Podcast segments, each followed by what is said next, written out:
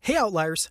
Welcome to a brand new edition of Cheat Sheet, where each week we compress six plus hours of research and interviews into three big ideas that you can read in five minutes.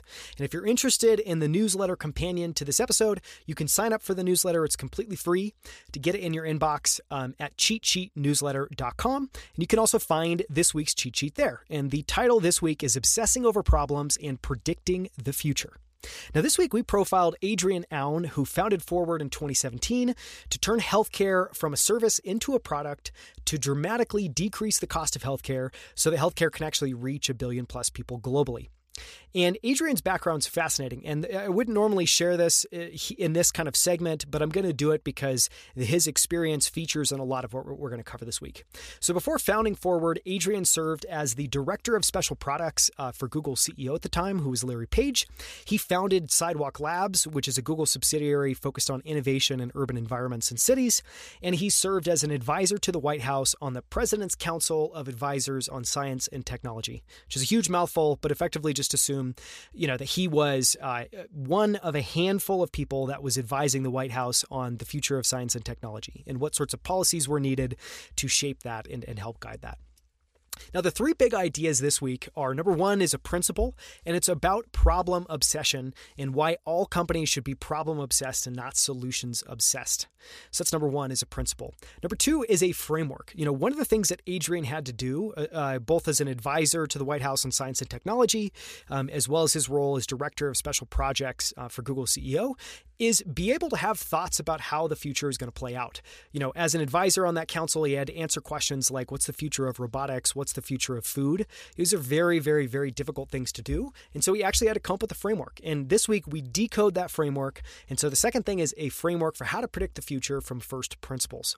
And the third is an insight. And you know, this insight's particular to Forward and the company that Adrian's building, but I think it ties into everything that we've been discussing about the difference between service-based businesses and product-based businesses and why humans don't scale and why technology is infinitely scalable. And so the third is an insight and it's why healthcare should be a product and not a service. Now, let's start with the first one, which is a principle, which is be problem obsessed and not solutions obsessed. So I'm going to read from the interview. I'll add a little bit of commentary. Uh, sorry, I'm going to read from the newsletter, add a little bit of commentary as we go.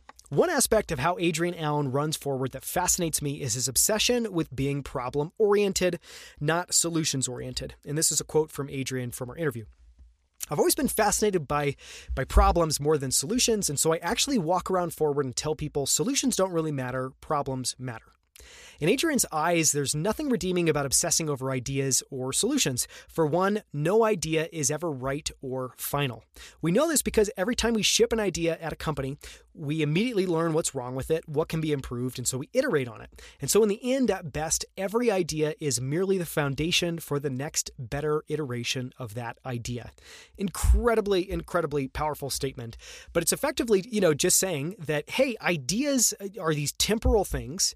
At a company, we spend an enormous amount of time. You know, an idea can be a new feature, it can be, um, you know, a new version, a new iteration of an existing feature. And what you learn over time is none of these are ever done or final. You, you ship something, you immediately get data back. You always learn that there's things wrong with it or things that can be improved with it, just how the world works. And so, at best, ideas are the foundations for ne- for newer, better ideas. And so, if that's the case, you know, it immediately points to, uh, you know, don't focus overly on ideas. You need to stay obsessed with the problem that you're focused on. I'm going to go back to a quote from Adrian. So, by definition, whatever idea you have, let's just agree it's crap. You just don't know why it's crap yet. And so we took the stance from day one that we were going to focus on problems, not on solutions. It's easy to treat ideas as precious and valuable. We tend to consider our ideas part of ourselves. They're ours, inextricably linked to us. You know, they determine a lot of our value, or at least how we think about our value and the value that we add which makes it incredibly difficult to actually debate ideas because attacking an idea often feels like you're attacking the person who had the idea, even though we know that's utter nonsense. You know, when you're in a debate with someone, you're never thinking I'm going to go and attack Stacy for this idea that she had. You're you're literally just disagreeing or offering up a different point of view on that same idea. But when we engage in this idea versus idea exchange, you know, it typically uh, does not go super super super smoothly. And so that's part of the big idea here is just if you're a solutions obsessed company, meaning you prize ideas and ideas are what's valuable, you're probably not having these like visceral, you know, debates over what idea is actually the best idea, especially in a way that, you know, makes it so it's not about anybody. It's not about who offered the idea. We're just trying as a group to pick the best idea that can help close the gap between where we are today and, you know, solving our problem that we're tackling in a, in a bigger, better way. I think it's an incredibly powerful framework. Okay, back to Adrian. Here's a quote. We have this concept at Forward, which is that we love to beat up ideas. And some people get really uncomfortable with that. They're like, what do you mean you're beating up my idea? We have um, you know this meeting type called the jam where we work through problems and we attack ideas. We attack them and that makes people really uncomfortable by default because we're so trained to believe that ideas matter more than problems. And so the conclusion here at least this is what i came up with is keeping our attention focused on the problem we're solving helps put ideas into context. Any idea any idea is merely a stepping stone toward a better idea. What matters is the problem not any one solution. So we're free to pit ideas against one another ruthlessly in the name of progress towards solving our problem for Forward, that's how you get healthcare to billions of people and build the world's most scalable healthcare system. So, again, just to reiterate that, uh, you know, the reason that I like this is just I've never heard anyone articulate this perspective and basically go to war on this idea that, hey, we all think ideas are really precious, you know, and this shows up so many places in venture. When you're talking early, you know, very, very early on with founders, um, you know, you're often talking about an, an idea and not so much a, a problem. And, and so ideas show up all the time. They come up in how people pitch companies. They come up in how people talk about what they're shipping in the next version of product. They come up in brainstorm sessions and roadmap sessions. And I just love you know the perspective here of actually at the end of the day you actually want to be a company that prizes the problem that stays focused on the problem and discounts ideas to a degree. Because number one as we've already talked about idea every idea is just the foundation for the next better idea. So we've already we've already agreed that ideas are these kind of temporal things. And so what's what then really is what you're trying to bias for as a company? You're trying to have great debate around ideas a great velocity in exchange you know attacking of ideas as, as adrian talked about. So that you can just figure out what's the best idea to put into place. And i think the best way to do that is exactly what adrian says which is you stay problem obsessed not solutions obsessed. Because if you say problem obsessed i think another way to think about it and this is kind of what i tried to illustrate in the graphic for this section this week is if you're solutions obsessed you're you're you know if we're, we're in a forest you're staring at a particular tree and you're just talking about why this tree is the best tree in the forest. Whereas if you're problem obsessed you're looking at the entire forest. You're weighing each of them equally. You're not treating anything as overly precious because you know that your goal is the whole and just your ability to kind of keep moving forward. So I just think it's incredibly uh, well said, an incredibly powerful perspective. Um, and so that is the first idea in this week's cheat sheet. Now we're going to move on to the second, which is a framework for how to predict the future from first principles. Another aspect of Adrian's background I found fascinating was his work on the President's Council of Advisors on Science and Technology. In that role, he helped advise the White House on how to think about science and technology. Here's a quote from Adrian To be clear, this was a side project, but what I was asked to do is basically predict the future. What's the future of transportation? What's the future of education? What's the future of food? He had to come up with the definitive right answer on something that's a very long term question. And as he himself said, you know, it's basically impossible to do. No one can predict the future. Um, and so he had to come up with a framework to try to approximate the future. And that's how I would think about what this is. And, you know, we're going to go through it in a second. I think the way he, the kind of method he uses of pitting two extremes against each other, uh, one another to try to kind of figure out the rough shape of where something will head is extremely powerful. It's extremely simple. Um, but again, what we're trying to do here is not get, you know, it's not literally predict the future. It's kind of have a perspective on where the future is going.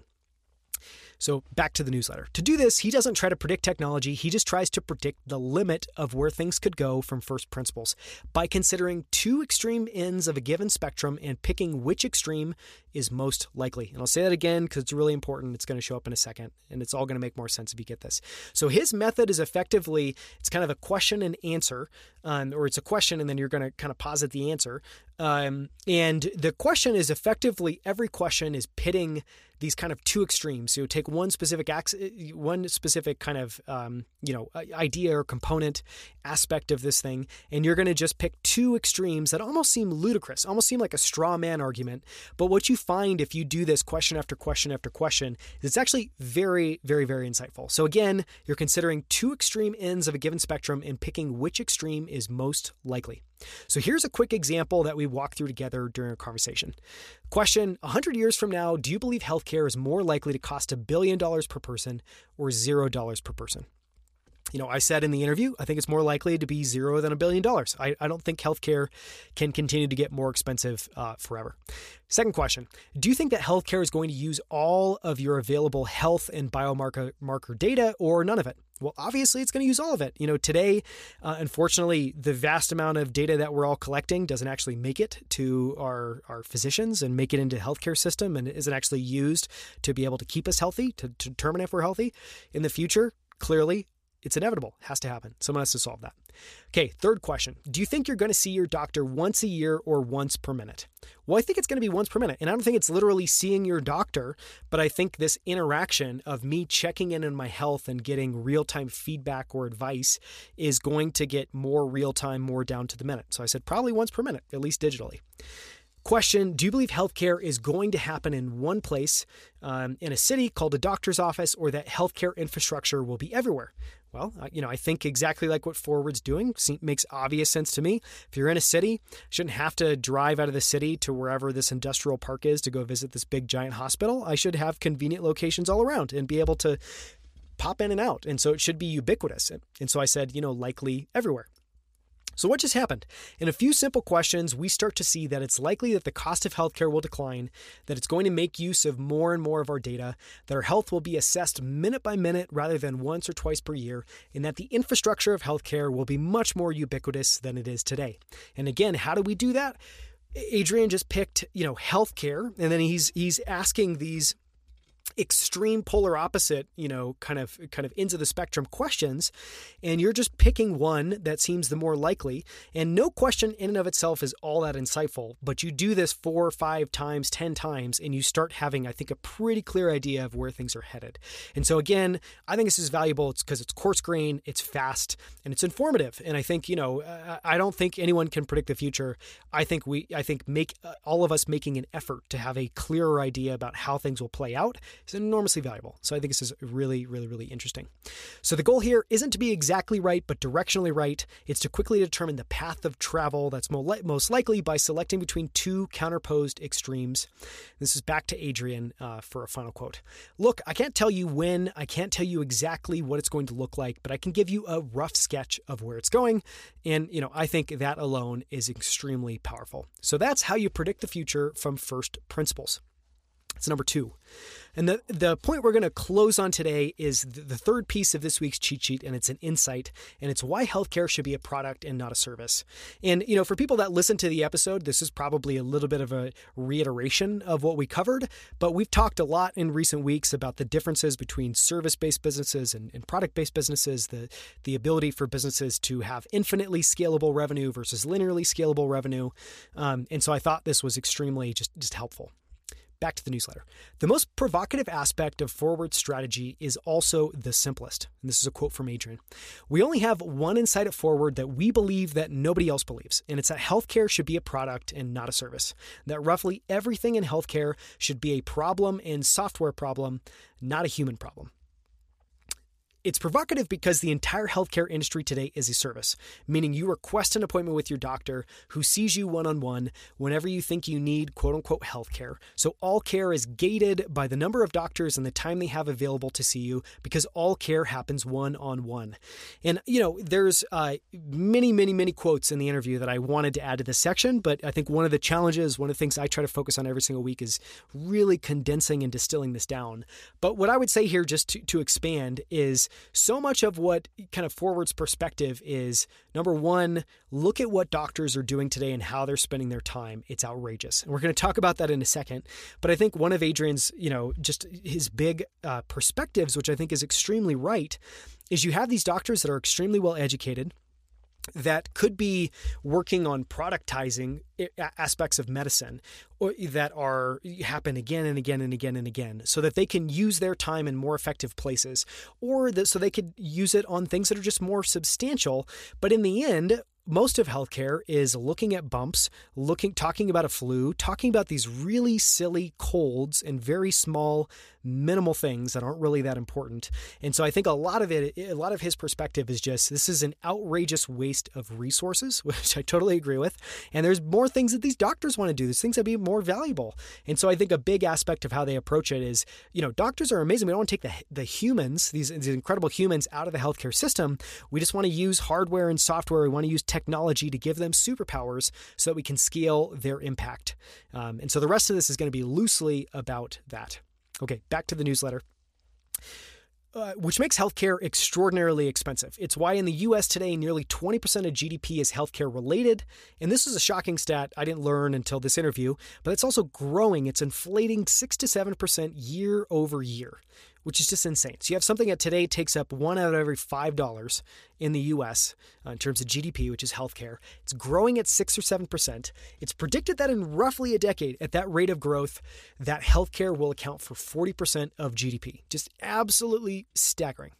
Healthcare has failed to realize that humans don't scale, only software and hardware do, which is why Forward's goal is to create hardware and software for every problem, from weight management to cancer screening, because that's the only way every doctor can scale and reach more patients. Now, why is, is all of this important? Well, obviously, you know, as we talked about, I think everyone would agree healthcare as you know one out of every five dollars. Maybe if you zoom way way out and you're like people are very important lives are very important you could kind of make that point. But when you learn that it's also growing and that healthcare could soon be 40% of gdp you know it becomes very clear that this is not sustainable. And so at some point in time healthcare costs need to come down. And so, you know, the reason I think this perspective is so important is the only way that that's going to happen is if we change models. This one on one human interaction model does not work. It's not scalable. It's incredibly expensive. And so we've reached the limits uh, of that. And so the only way to really move to a new paradigm in healthcare where it becomes more affordable more accessible is to productize it. Um, and, and, so that's really the, the big, big, big goal here.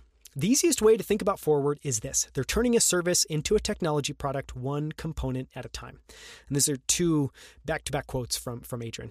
When I was at Google, I worked on the search engine. Uh, every time I sat down, I could write code that literally went out to 3 billion people later that day. When a doctor sits down to work, they can affect one person, one. That's fucked up. it's from Adrian. Um, he curses a lot. You know, I, I, think it's I think it's generally amazing. Um, but that's one quote. And then here's the second quote: If you build doctors better tools, what you realize is that they will get out of dealing with your flu and sniffly nose, so they can move into more interesting stuff. If they're going to go to med school for 10 years, why are they dealing with your runny nose? It's absurd. Have them deal with cancers, have them deal with heart disease, have them deal with the stuff that matters, not your runny nose. And so, just to end it this week, you know, Forward's goal is to bring down the cost of healthcare so that they can reach a billion plus people globally. They know the only way they can do that is if they help scale healthcare by turning a one on one service into an infinitely scalable set of hardware and software. And so that is this week's cheat sheet. So, again, just to kind of reiterate, the first was a principle. It's all about pr- why problem obsession is so important and why ultimately focusing on the problem you're solving and treating that as the precious special thing that you're using to orient yourself constantly is so much more valuable than being solutions obsessed. That's number one. The second was a framework, and it's this, you know, kind of funny straw man framework, but I think it's actually extraordinarily effective for how to predict the future, how to predict how things are going to travel from first principles by effectively picking something, picking two polar opposite ends of the spectrum, and asking question after question after question to try to see where the shape of an industry, or the direction of an industry or technology is headed. Um, and so it's how to predict the future from first principles. And then the third is just it's another insight, you know, grouped into the things we've been discussing around why healthcare should be a product, not a service. And I think it's just a great example. We've talked a lot about this generally. I think healthcare is in many ways the perfect example of one the tragedy of what happens when a business, you know, kind of an industry gets large enough being service based because it's almost impossible to change. And at that point, it's just incredibly expensive. It's completely unscalable. That is healthcare to a T today. And it's why it should become a product, why it has to become a product in order to change the path of travel that healthcare is headed on. If you're interested in signing up for Cheat Sheet, um, the newsletter has been growing off the charts. You know, it's been incredible to be able to do this, and hopefully you found it valuable. We try to compress all the research, all the interviews for a given week into something you can read in five minutes and listen to in a little bit more time. But if you're interested, you can sign up for the newsletter. It's completely free at cheatsheetnewsletter.com. Thank you so much.